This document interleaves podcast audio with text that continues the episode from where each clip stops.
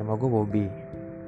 Di sini gue bakal buat podcast berdasarkan pengalaman-pengalaman yang pernah gue alami. Nah, mungkin yang pernah kalian juga alami, tapi gue bakal berbicara dari sudut pandang gue yang nah, mungkin bisa sama kayak kalian yang mendengarkan atau berbeda. Gue berharap kalian bisa menikmati podcast gue dan terima kasih selalu support akun ini. Thank you.